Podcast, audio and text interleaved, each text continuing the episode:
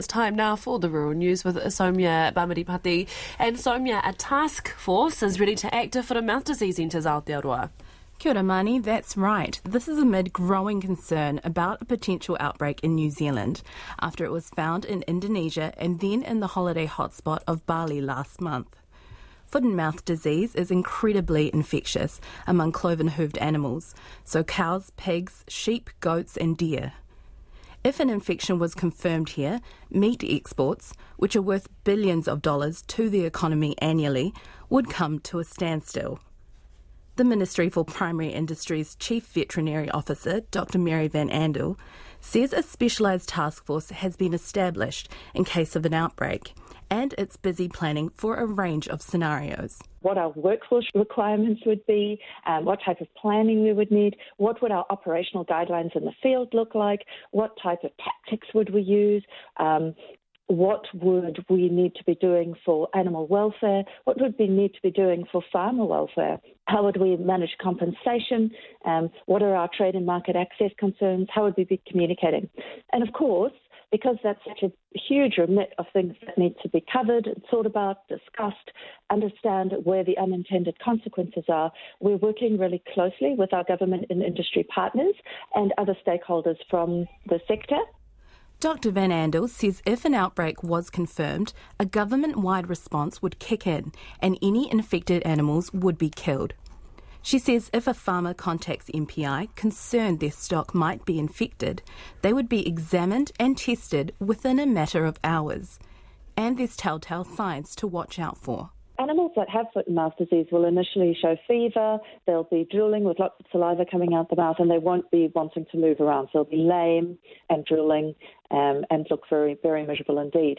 So the reason that these are the clinical signs that you'll see is that foot and mouth disease causes fluid-filled blisters that form on the lips, the tongue, the palate, and the coronary bands of the hoof. So that's a little bit just above the hoof, where the hoof joins the leg, the skin of the leg, and and they also happen on the teats of infected animals. So these blisters, after, after a couple of days, will burst and leave an ulcer, and that ulcer can take 10 days or so to start to, to heal up. Dr. Van Andel says if a case was confirmed, contact tracing and a national livestock standstill would kick in immediately, similar to how COVID 19 was handled. No, animals would be allowed to move if you know if infection is confirmed in a particular place, um, and also there would be measures in place about moving animal products and if infection is, confirmed on a place, then people would need to disinfect off of that place so that they don't move disease around.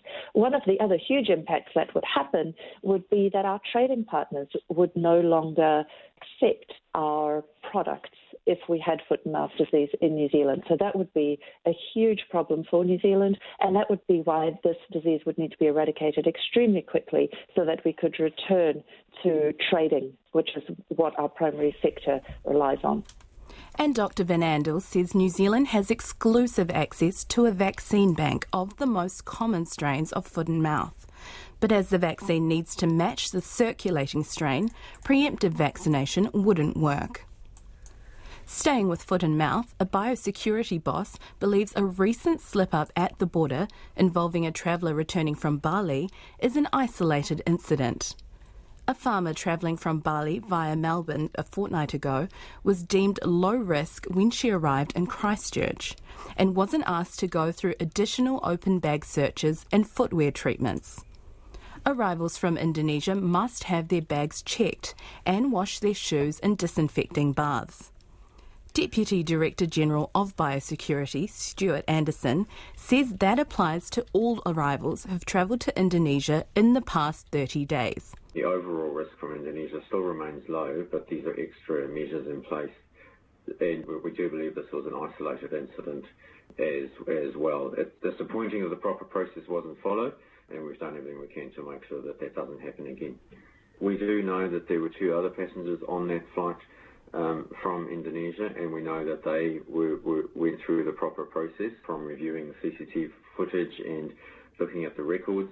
And our records show that uh, numbers that, that, that, are in line with the numbers of passengers from Indonesia are going through our screening process. Me? Stuart Anderson says border staff have been reminded they need to follow the right process. One of the country's oldest mass timber businesses is combining with one of the youngest. Timberlab Solutions, which was owned by the McIntosh family for 64 years, has been acquired by Red Stag Group.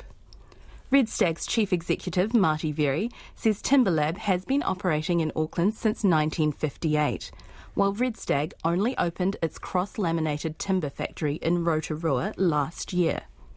Marty Verry says the acquired company will now be known as Red Stag Timberlab.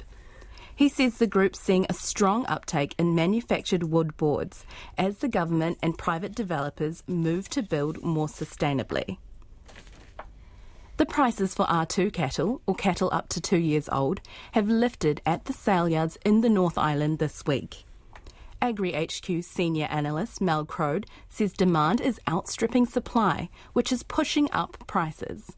I think also the recent procurement competition that's been driven particularly by local trade around the northern North Island areas and a resulting lift in overall schedule prices has also lifted buyer confidence, particularly in those shorter term store cattle.